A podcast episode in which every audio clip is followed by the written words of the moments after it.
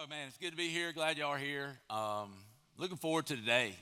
Looking forward to this series. I believe it's going to be a challenging series. The name of it is The End of Me. And what we're looking at is the several places in Scripture that we see where we're told that we are to die to ourselves, that we're to take up our cross, we're to count the cost, we're to become less, Jesus is to become more, and really why we do that and what that looks like. And so for the next few weeks, that's what we're going to be talking about. And so today we're actually going to be in John chapter 3. We'll flip back in 2 from John 3 to John chapter 1 and looking at the life of John the Baptist. And as you study his life, it's absolutely amazing to see who he was and what he did and the heart in which he did it. And so I'd encourage you to read more on this even after this service, because his life is such a perfect picture of the life we're called to live in Christ. His life is a little different than ours. He was actually, according to Luke 1:15, he was filled with the Holy Spirit before he was born in his mother's womb. And so he was filled with the Spirit then. We're filled with the Spirit when we come to faith in Christ. And so the way he received the Spirit is a little different from the way we do. But once we receive the Spirit, there's a lot of characteristics and things we can pull from John's life that apply to ours. And so John chapter 3, let's read there verses 22 over to verse 36. It says, "After this, Jesus and his disciples went out into the Judean countryside where he spent some time with them and baptized. Now John also was baptizing at Anon near Salim, because there was plenty of water and people were coming and being baptized. This was before John was put in prison. An argument developed between some of John's disciples and a certain Jew over the matter of ceremonial washing. They came to John and said to him, 'Rabbi, that man who was with you on the other side of the Jordan, the one you testified about, look, he is baptizing and everyone is going to him.'" And he's talking about Jesus here. He says, "To this, John replied, 'A person can receive only what is given them from heaven. You yourselves can testify that I said, I am not the Messiah, but am sent ahead of him. The bride belongs to the bridegroom. The friend who attends the bridegroom awaits and listens for him and is full of joy when he hears the bridegroom's voice. That joy is mine, is now complete. Listen, this is our main verse for today, that he must become greater, I must become less. The one who comes from above is above all. The one who is from the earth belongs to the earth and speaks as one from the earth. The one who comes from heaven is above all. He testifies to what he has seen and heard, but no one accepts his testimony. Whoever has accepted it is certified that God is truthful. The one whom God has sent speaks the words of God, for God gives the Spirit without limit. The Father loves the Son and has placed everything in his hands. Whoever believes in the Son has eternal life, but whoever rejects the Son will not see life, for God's wrath remains on them." Well, let's pray. God, just thank you for today, and thank you for your word. I thank you that it is alive and active, that you've breathed life into it, that it is God-breathed. God, I thank you that Jesus is the way and the truth and the life. So that truth is, your word is really a person. It's Christ. It's your revelation of who you are through Jesus and what you've done for us, God. And Lord, today I just pray, Lord, don't let this be a time of going through the motions of another message, God, or don't let us settle for entertainment or checking off our list. God, I pray that you would speak to our hearts through the power of your Spirit, that we wouldn't be manipulated to a response, but that we would be brought to repentance, a change of mind, a change of heart, a desire to follow you. So Lord, I pray you'll speak to us. I pray we would have ears to hear and eyes to see, God, who you are and what you have to say to us today. In Jesus' name, amen. Well, how many of you are kind of like me, I think one of the things that happens in life a lot of times is people focus oftentimes on the what of things, and oftentimes they never really explain the why. Have you ever noticed that? Like, people are pretty quick, and even in church or other places, people are pretty quick to tell us like what we should do or what we ought to not do, but oftentimes people don't tell us the why. And I, for one, am a person who I like to know why. Like, I don't want to just be kind of told like, what am I supposed to do? Tell me, why am I supposed to do it? And you see this, and many of you have seen this in your own life, even from the time you were a child, right? Because there's so many times that we tell or we ask our kids to do something, and what do they say? Why? And what do you say? Because I said so. Like, that's a good reason, right? That's why. And a lot of people say, don't say it. I, for one, think there are times when our kids have to do what we say just because we say so. Like, if my child's about to run out in front of a car and I say, stop, why? Just do what I say, right? And so we oftentimes, though, focus on what without answering the why. And so we read this verse in John 30, where John the Baptist, and it's crazy because his ministry that has been explosive, his ministry that has been powerful and full of the Holy Spirit, is beginning to die. It's beginning to fade away. It's beginning to be where his disciples are beginning to go follow Jesus. And he's in this place where seemingly his success is ending, where his success is starting to wane, and yet his comment is not, I've got to figure out some way that I can hold on to this. His comment is, I have to become less so that he can become more. He must become greater. I must become less. And what's crazy is, for us, if our earthly success, our ministry, our business, whatever it is, begins to decline, typically so does our attitude. Typically so does our motivation. Typically so does our happiness. And yet what is awesome in this is that John says when he heard the bridegroom's voice, meaning Jesus coming for his bride, the church, he says, my joy is complete. That's so backwards to what we oftentimes think about, what we oftentimes see as success. He's saying, look, even though all of these earthly things are diminishing and these things are going away, he's saying, I hear his voice and I realize that this is about him. It's not about me. And he realizes that he's there to point people to Jesus. So when his ministry begins to fade and his disciples begin to go after Jesus, he doesn't look at it as if I'm beginning to fail or I'm not going to be happy. He looks at it as my purpose is being completed because they're recognizing Christ. And so when we look at this, we have to really ask the question, though, like, why was John able to do this? And I believe it comes back to one simple thing. One simple thing.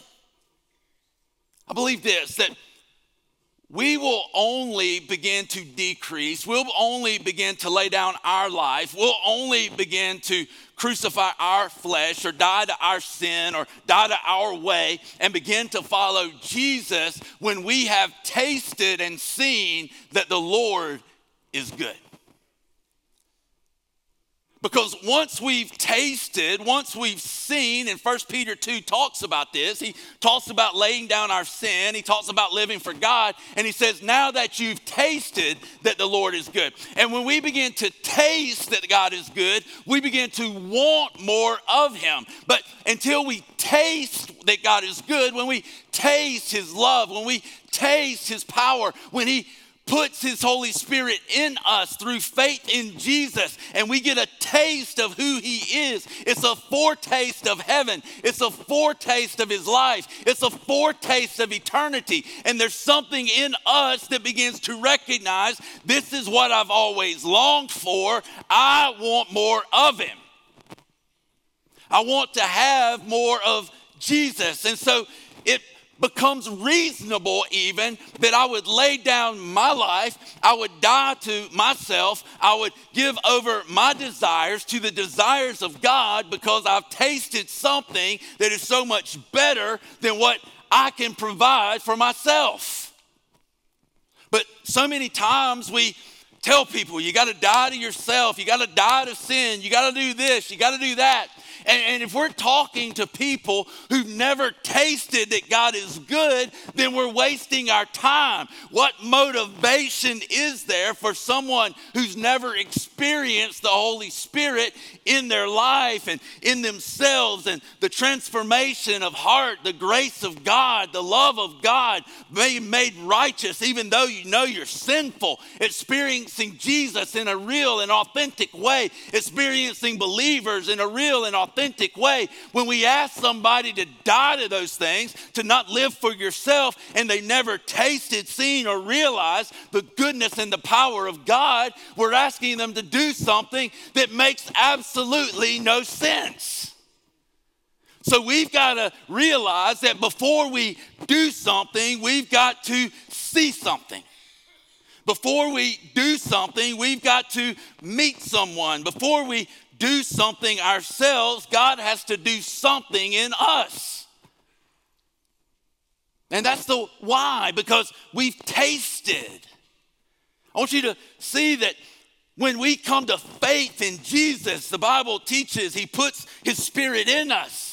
The Bible teaches that that's our seal or our guarantee of what's to come. What he's saying is God's put this in you, and it's the first down payment. It's the first part of what you're going to receive fully.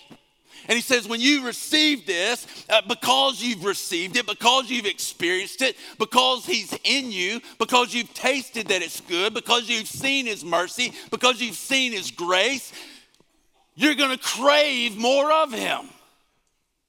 But we have to come to a place where we can understand the why. We've got to come to a place where we don't just mentally say we get it, but we experientially have been engaged by the power of the Holy Spirit through the message of the gospel at the very core of our being. And so we begin to understand why. Why? Because I've tasted, I've seen, I've experienced, I know, I've read. He's spoken to me through his word. He's spoken to me through the messages. He's spoken to me in my heart, at the core of my being. And I see the goodness. I see the love. I want more of him. I want to be full of him. I don't want more of me. I realize that the best I can earn for myself is death, but the thing that he gives me freely through faith is life. Do we have a desire for that? Is that something we've tasted and seen is the goodness of God? And then we got to ask, like John says, I must decrease and he must increase, or he must become greater, I must become less. But how do I do that, right? Or what does that even really look like? What does it look like for me to decrease? And I will point you first to the cross. Because what we see there is Jesus laying down his life. He even said, I lay down my life. No one can take it from me. So we could say that the Jews put him on the cross, or that the Romans put him on the cross, or that Judas put him on the cross, but that's not really true. Jesus put himself on the cross because he knew there was one way to take your sin, take God's wrath, take God's condemnation, so you wouldn't have to, and for him to bring us life. That's how God so loved the world, not just that he sent his son, but because his son was perfect when we are not, and the one that was perfect became imperfect so you could become perfect. The one who was righteous became unrighteous so you could be the righteousness of God. The one who was right with God became unright with God so that you could be right with him and have a relationship with him. And so we see this, that it looks like the cross. It looks like laying down our life. It's dying to ourselves. It's crucifying the flesh, our desires, the sinfulness that's in us. Is realizing that I've tasted that God is good. I want more of him, but I realize I can't have more of me and him at the same time. And so we come to a place where we have to realize that, listen, in our life, we have so much capacity. Does that make sense? You've got a certain amount of capacity in your life. Does that make sense, right? Y'all, for some reason, like, I learn a different language on Sundays. But listen, we have a certain capacity, and once that capacity is full, it's full. How many of you have a lot of room in the capacity of your life right now? Let me ask you this. How many of you need another thing on your plate? Like when you woke up this morning, you looked at your life or you looked at your calendar and you thought, if I could have one more thing to do, I would be okay. Nobody in this room most likely woke up this morning thinking, I wish somebody put something else on my plate. I don't have anything to do. But we have to realize that our plate is full.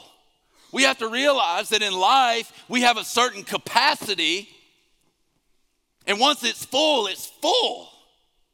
I know some of you have seen this, and my youngest one still does this, and sometimes others, and I would do it, but it would look foolish. But you've seen those plates where they're divided, right? The divided plates. And my boys have grown up, and at some point in time, pretty much all of them have eaten off of one of those plates. And the point being that they don't want their food running together. How many of you are the person, though, you can be honest, that you're like, it's all going to the same place, so I'm just going to put it all together, mix it all up. Let the bean juice run into my cornbread and the gravy get on my corn and my taters, and it don't matter. It's all going to mix up in there one way or the other. And you're that person. I'm not that person. I don't want my bean juice making my roll soggy. When I eat corn, I want to eat corn. When I eat beans, I want to eat beans. I don't need corn and meatloaf together. I want it separated. And some of y'all, this is so gross to me, but some of y'all do this. After you eat your meal, they say, does anybody want dessert? You're like, yeah, I'll have some. And so they bring the cake over there, and they're about to put it on another plate, and you're like, no, just put it on the same plate. It don't matter. And so you got like turkey and dressing and gravy and cranberry sauce. It's all run together, and then they slap some red velvet cake on top of it. I'm like, give me a new plate, and I will wash it if I have to. But some of us are like that, and I think a lot of people are really like that when it comes to the way they relate to Jesus, the way they see faith, the way we think we come to salvation is that we look at the plate. The plate's really full, but I come to church or I talk with somebody at work or at the ball field or wherever I am. They tell me about Jesus. It sounds really good, and so I want that. I want to have Christ. I want Jesus in my life, so we kind of clean out like this little spot. We want to add Jesus kind of on top of the potatoes and gravy right there. And we want it segmented, but we really, we want everything to have its own area, its own space. But the problem with that is just like with food, it never touches each other. And so with Jesus, we put him in this compartment on our plate that's already really full, and he never touches the rest of our life. We've got to realize that Jesus isn't a compartment on the plate, he's the plate. He's the one that holds all of life together. He's the source of life. He's the one that gives us the ability to even have life.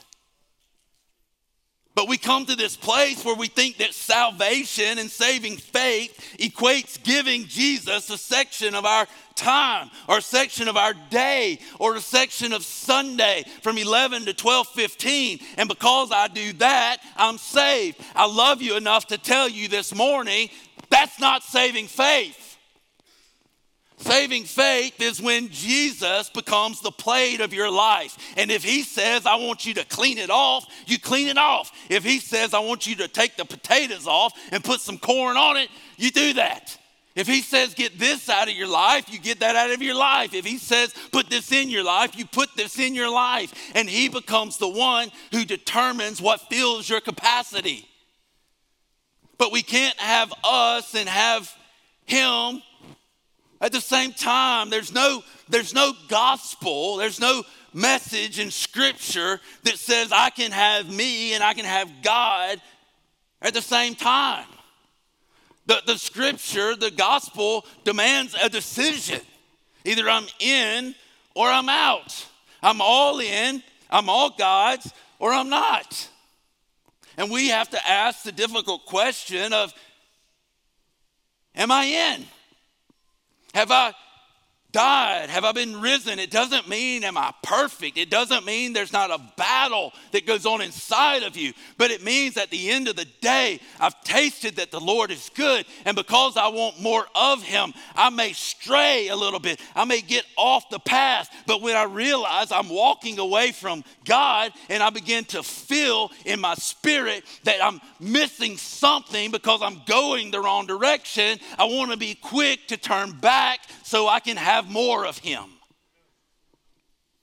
And so we come to Jesus, and I hope this makes sense. If this doesn't make sense, then just nod like it did make sense or whatever you want to do. But when we come to Jesus, so many times, like I said, we've got the capacity. We can hold so much, just like this jar thing.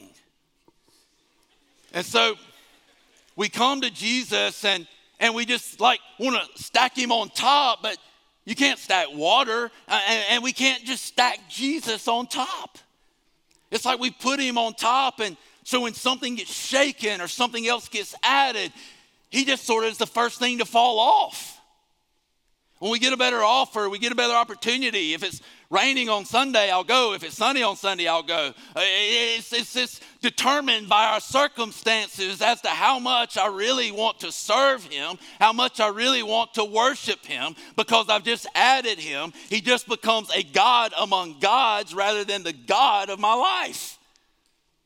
So I serve the God of my work. I serve the God of my money. I serve the God of my children. I serve the God of their baseball, of their dance, of their recital. I serve the God of my spouse. I serve the God of the new car. I serve the God of the good house. I serve the God of my religious behavior. And then Jesus just becomes a God among gods. But that's not it.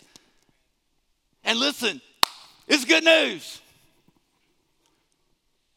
because we get more, because we can be full of him, but we only have so much capacity. And I want you to think about the red water that's in here as our selfishness, our own desires, our own wants, and we're full. Before we come to Christ, we're full of ourselves. We're so full of ourselves that there's no room for anything else. And so we hear a message about Christ and we have a goosebump or an experience, or we raise our hand or we stand up or we pray or we do whatever. And we think, now I've added Jesus to my life, but he hasn't become my life. I've added him to my life. And we think that somehow that's removed the barrier of sin. But it's when we come to trust in Jesus, put the weight of our life on Jesus, make him the Lord of our life, not just the Savior of my life, but I begin to die to myself because I've tasted that he's good, that he begins to fill me. But what happens is so many times we want to add him on top and think that somehow he's going to put what he has for us in us while we're still full of us. But it don't work. It doesn't work. And so in our life, basically what happens is all that comes out of us and all that fills us is us. It's just the red water. It's the self. It's all of me. And so that makes you have to go to the bathroom if you can hear that. But it's self. It's full of self. But when I come to faith and the lid's removed, this barrier of sin that has separated me from God, and I come to faith and I accept the sacrifice of Jesus. I accept what he's done, and by faith I give him my life. I come to a place where that barrier of sin is removed, not because of what I've done, but because of what Jesus has done, and my simple trust in the grace of God that's made a way for me to come to him. Then that barrier is removed. The curtain of the temple is torn. I can now go into the Holy of Holies because of what Jesus did. And now I begin to receive the Spirit. And the more that I die to me, the more he begins to fill me with himself, so that the self even begins to become weaker. You can't even see the self in me as much as you used to be able to see that self. And pretty soon he keeps filling and I keep dying, and he keeps pouring, and the Spirit's given without limit, as John 3 says, and he keeps pouring until what begins to come out of us is the fruit of the Spirit. It's Jesus himself. It's rivers of living water. So it's no longer me that's coming out. It's the pure water of God that's beginning to flow out of my life. And it doesn't happen because I try harder. It begins to happen because I've seen, I know, I've tasted, I want him. Not because I want to be good, not so that I can come to church and people look at me and say, well, they're a good person, not so I can have some easy, comfortable ride in life and think that everything's good and just take a comfortable ride to hell. I'm telling you, the church for too long has told people, look, it's about you. We've appealed to the sinful nature and entitlement to get people in the door. But the problem with that is you can't use sin to get someone to turn from sin. When we tell them, come, it's about you, and then we tell them, turn, because it's not about you. It's why so many people show up for 4 weeks and then you can't find them, because we don't really want God when we see that it's not about me, but it's about God.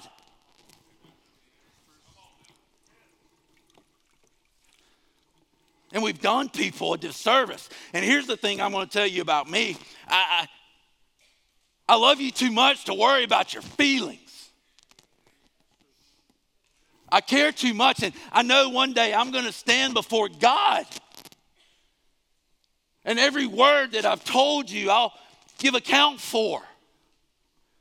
And I want you to hear it in love. This is not in frustration. This is not in anger. I want you to get it, but I've also realized I can't drag you somewhere you don't want to go. Do you want? Have you tasted? Have you seen? Have you received the life that only Jesus can give and realize I want more of that? It's worth dying to me to have him. Last section that I want to talk about is like, how do I do this? How do I die? Like, how do I crucify myself? I mean, what does that look like? Do I go and let somebody literally nail me to a piece of wood? What does it really look like? And when we look at this, I want you to understand that it's not primarily something to do, or at least it does not begin with something to do. It begins with someone to see. It begins with a revelation that the Holy Spirit gives us. It begins when our eyes are open and we can see clearly some things about this world, some things about God, some things about ourselves. So really, it's a revelation that comes to us from God. We would never be able to know God, but God has revealed himself to us. And so I want you to see this, and see this out of the life of John the Baptist. If you want to flip back to chapter 1 real quick, the first thing that I believe happens is we get a revelation of who God is. If you look at this, John in verse 32 of chapter 1 says, "Then John gave this testimony, I saw the Spirit come down from heaven as a dove and remain on him. And he says, I myself did not know him." Like, God had told him he was coming. He knew to expect him, but he didn't know him. He said, but the one who sent me to baptize with water told me, the man on whom you see the Spirit come down and remain is the one who will baptize with the Holy Spirit. He says, I have seen and I testify that this is God's chosen one.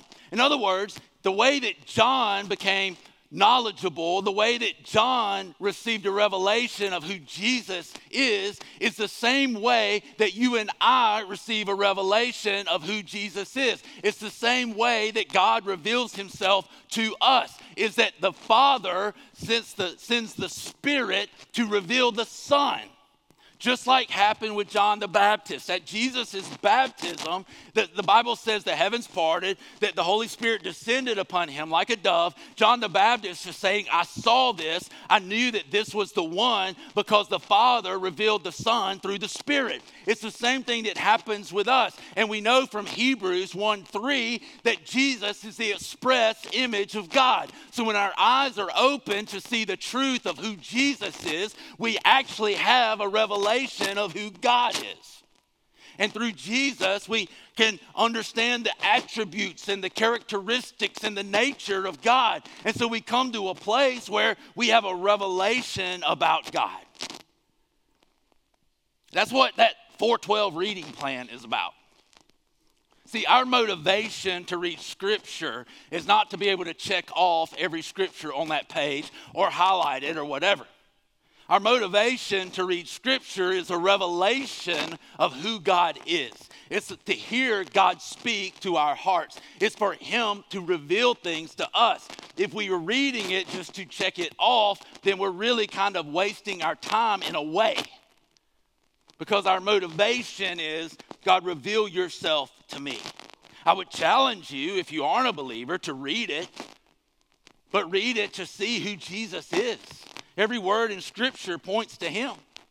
And so we got to come to this place where the Spirit reveals Jesus. The Spirit reveals God. The Spirit reveals his righteousness, his holiness, his grace, his mercy. He reveals those things, and he expressly reveals them through Jesus. The second thing we've got to have a revelation of is who we are. And Scripture reveals this too. Scripture shows us that we're sinful. From Genesis 3 and the fall of man, we see very clearly that we are sinful and that our sin has separated us from God. He is holy and perfect and we're not. He is other and we can hopelessly strive to get to him, but there's no way to be reconciled with him apart from faith in Christ. And so we work towards that, but listen, we have to know who we are. Listen to John back in chapter 3, verse 22. He says this. I'm going to skip through some of this. After this, Jesus and his disciples went out into the Judean countryside where he spent some time with them and baptized. It says John was also baptizing and people were coming from all over. It says this was before John was put in prison. And listen to this verse. And an argument developed between some of John's disciples and a certain Jew over the matter of ceremonial washing. It's easy to gloss over that verse. It's easy to skip through it. But it's really an important verse. And the reason it's important is because John's ministry was a ministry of baptism for repentance. Basically, he was saying you need to come and repent, symbolizing that you are turning from your sin and you want to follow the law of God. You want to know God. And so he was telling them you need to come and be baptized. The challenge in this and the amazing thing about this is that Jewish people were not typically baptized. It was typically the Gentiles or the non-Jews who wanted to become followers of God and go into the Jewish faith that would be baptized. And the reason for that is because the Gentiles, according to the Jews, is this not working anymore? Can y'all hear me without it? All right. So, the reason that this is important is that he was telling the Jewish people that you need to be baptized also. He was telling them, look, it's not just the Gentiles who are unclean, we're all unclean. And he's saying we all need to turn from our sin. And so he's calling them to this place of repentance and this symbolic turning from sin and turning to God. And he's telling the Jewish people, you need to do this too. That's why there was such a dispute with some of the Jews, is they didn't agree. They were like, we're the clean ones, the Gentiles are dirty. And he's saying, no. You're comparing yourself to the wrong standard. The standard you need to look at is God. The standard you need to look at is perfection. And if you look at that standard, Romans 3:23 is true, that we all fall short of the glory of God. And so we see clearly who we are. Then we can't stop there. If we stop there, we stop in just condemnation. But we have to keep going. And the revelation of Scripture and the revelation the Spirit gives us is also what God has done. Listen, I told you we're going to flip back and forth. John chapter 1, verse 29 and 30. John the Baptist had a revelation of what Jesus would do. It says, the next day, John saw Jesus coming toward him and said, look, the Lamb of God who takes away the sin of the world. Skip over to verse 35. The next day, John was there again with two of his disciples. When he saw Jesus passing by, he said, look, the Lamb of God. And so John is not making a statement about the fact that Jesus was cute and cuddly, okay? He wasn't saying Jesus wants to cuddle with you. What he's saying is, from Genesis 3:21, immediately after sin and separation from God happened, the Bible says that God killed an animal and made animal garments, and he clothed Adam and Eve to cover their shame because they realized they were naked. What he's saying is, from that point on, God established a line of sacrifice for sin. And what he's saying is, if you will follow that blood trail, if you'll follow that bloodline, if you will keep looking through history at what those sacrifices are pointing to, he says there's the man who's going to take the sin that the lambs and the goats and the bulls could never take. There's the man who's going to be the final lamb. There's the one who's going to take the sacrifice, or be the sacrifice for sin once and for all. He's saying there is the Lamb of God. And he's saying, see this, open your eyes to this. John is saying, he's pointing them to this. He's saying, realize what God is doing. Realize that everything he's done in history up to this point is pointing you to this realization that Jesus is the Lamb of God who takes away the sin of the world. So we realize what God has done, what he's done for us through Jesus. And then we come to a place where we realize what or who we've become. We don't stop at falling short. If you read on through Romans, that's Romans 3:23, but the whole book of Romans is about revealing the righteousness of Christ. It reveals our unrighteousness, but then it reveals the way that God made the unrighteous righteous so they could be reconciled to him. And so he's revealing this. And so we have to see who we become. In Christ, even though on our best day we are still a sinner saved by grace, we have become the righteousness of Christ, so that he's put his Spirit in us, given us a taste of who he is, but he's also clothed us in the righteousness of Christ by faith so that we can be made right with God. It's the only way that God, a holy, perfect God, could ever reconcile a sinful creation. It was that the clean became dirty, the righteous became unrighteous. He took what we deserved. That's what the cross is all about. And I want you to see how this goes back to how we decrease. Because when we have a revelation of who God is, we have a revelation of who we are, we have a revelation of what God has done, and we have a revelation of who I have become. Listen, it doesn't lead us to a place of condemnation. When that revelation comes, it leads us to a place of freedom. And what it does is when I see the gap between who God is and who I am, and I realize I have no way of getting there, my only choice in and of myself is to be separated from him from now on, to never experience eternal life, to never to have a foretaste of who he is. And I realize the gap that exists between me and him, and I realize what he's done to bridge that gap, and I realize who he's made me to become and who he's making me become. Then that leads to worship, which leads to laying down my life, which leads me to offering myself as a living sacrifice, which leads me to more life. And this just keeps going on as I'm pouring me out and he's pouring him in, that I'm being transformed from the inside out, and my life begins to look different as I'm worshiping him. And that's the motivation of worship. The motivation of worship isn't dependent on an organ. It's not dependent on a piano. It's not dependent on a band. It's not dependent on a good drummer. It's dependent on have a revelation of who God is, who I am, what he's done, and who I become.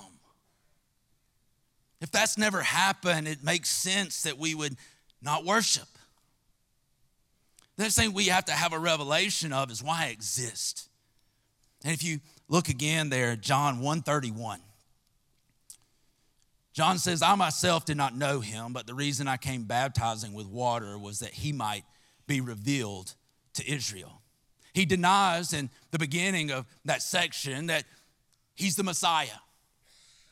See, John had probably more than anybody else I see in Scripture other than Jesus had the most clear understanding of the purpose for which he existed. He realized it's not for me to point people to me. He realized the purpose of my existence is to point people to him. That's why his ministry could be dying, his ministry could be crumbling, his ministry could be diminishing, and yet he was rejoicing is because he realized this story is not about me. This story is not a story in which I play the main character. He realized that he's not the center of the universe. He realized that God is. He realized this story is about God, and it's about a loving God who made a way to redeem sinful creation. But at no point do we become the main character of the story. We exist, we are here to point people to him. That's why we exist. But I'm telling you that where the church has failed is so many times we pointed people to a person other than Christ. We made it about a personality. We made it about a gifting.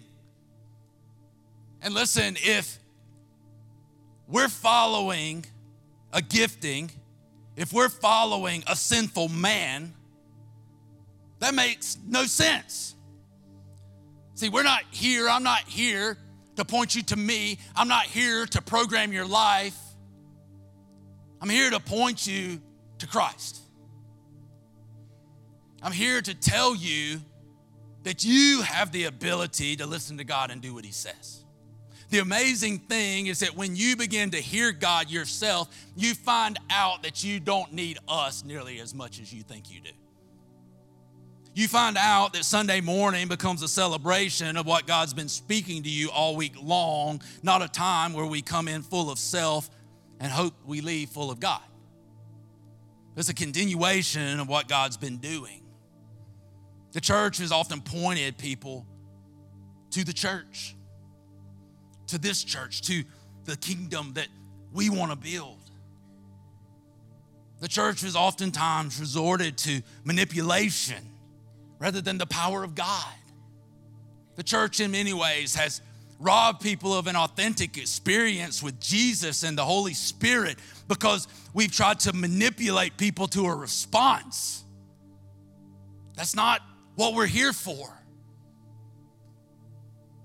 Honestly, there's times when, and I hope this doesn't happen because then you're going to think I did it.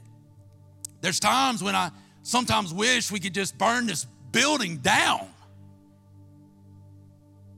It's been kind of a blessing and a curse because it's almost like 6 months to a year after we moved into this building. It's almost like we had walls, and so we've made it. We've arrived. We get comfortable. It's all of a sudden about me. And I'm telling you guys, it's not about us. It's not about my comfort. It's not about me filling my capacity for life with me. The best I can do is death. What he offers is life.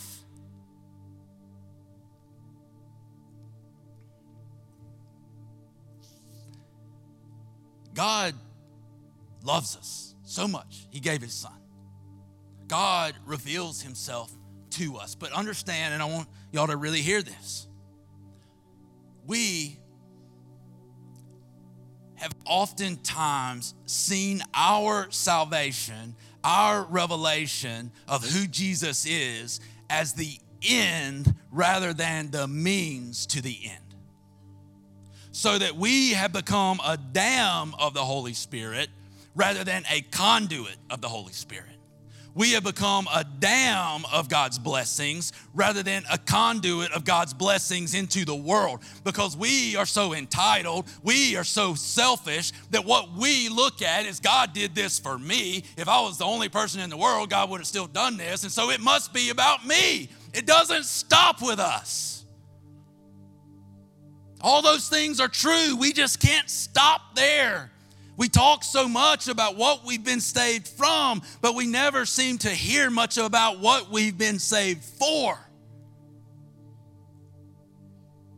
We're not called to sit comfortably. The kingdom is not about comfort. Our comfort is not about exterior circumstances. Our comfort is about an internal security and peace that only comes through the Holy Spirit inside of us. Listen, our peace is always going to be fleeting. It's always going to be temporary until we get our eyes off of what's temporary and put them on what's eternal. But we live as though this is about me. It's why the prosperity gospel gains so much traction. I can have Jesus and it still be about me. But I don't see anywhere that the apostles were like, hey, sow a seed, you'll get a big check next week.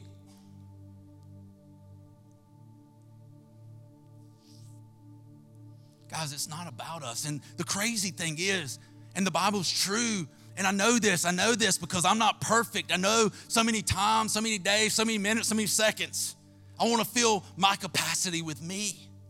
But the Bible is true that we do find life when we lose our life. It makes no sense to our mind, but so much of what we lean on is our own understanding that has been taught to us by the world and by culture. Our understanding of God has been taught to us by an experience at church or with a Christian that maybe didn't represent that well. And our experience cannot be based, or our understanding of God can't be based off of that experience. It has to be based off of the revelation of Scripture, of who God is and why we exist, and the fact that we carry this to the world is to flow through us, not stop with us. And it brings us right back to the beginning of why do I decrease? Why would I even think it makes any sense at all to decrease? One, because I've tasted, I've seen who God is, who I am, what he's done, and who I've become, and I want more of him. I've had a foretaste of the Holy Spirit, and I want more of that. I'm looking forward to eternity and the fullness of what I've tasted. I'm not putting my hope in temporary things that may be here today and gone tomorrow. And I decrease because I exist to point other people to Jesus. Last thing I want to say, a while back, a few weeks ago, I had to make tea, and this is going to sound like I was 10, not 42. But I didn't know how to make tea. And so I did what every grown man does when they don't know how to do something. I called my mom, and I said, I got to make some tea. And so she told me, she's like, well, put the water on the stove, and I didn't have the microwave, whatever. So I put the water on the stove, and she's like, bring it to a boil. So I brought it to a boil. She's like, put the tea bags in there, and then once it comes to a boil, set them off and let it steep. Let it steep. What you mean? She's like, just let the tea bag soak in there and let it steep. You need to let it steep for a while, because if you don't let it steep, it's not going to taste right. And so evidently, I didn't let it steep long enough, because when I poured the tea, it looked about like that clear water. I mean, it was see-through, barely brown. And the reason it was weak, the reason it wasn't what it was supposed to be, didn't taste the way it was supposed to taste, is because I hadn't let it steep. I hadn't let those tea bags soak in there enough. I think that really applies to us as Christians and us as the church. I think the reason that oftentimes we are weak Christians and the church is a weak church is not because we need to try harder. It's because I haven't soaked in Jesus enough.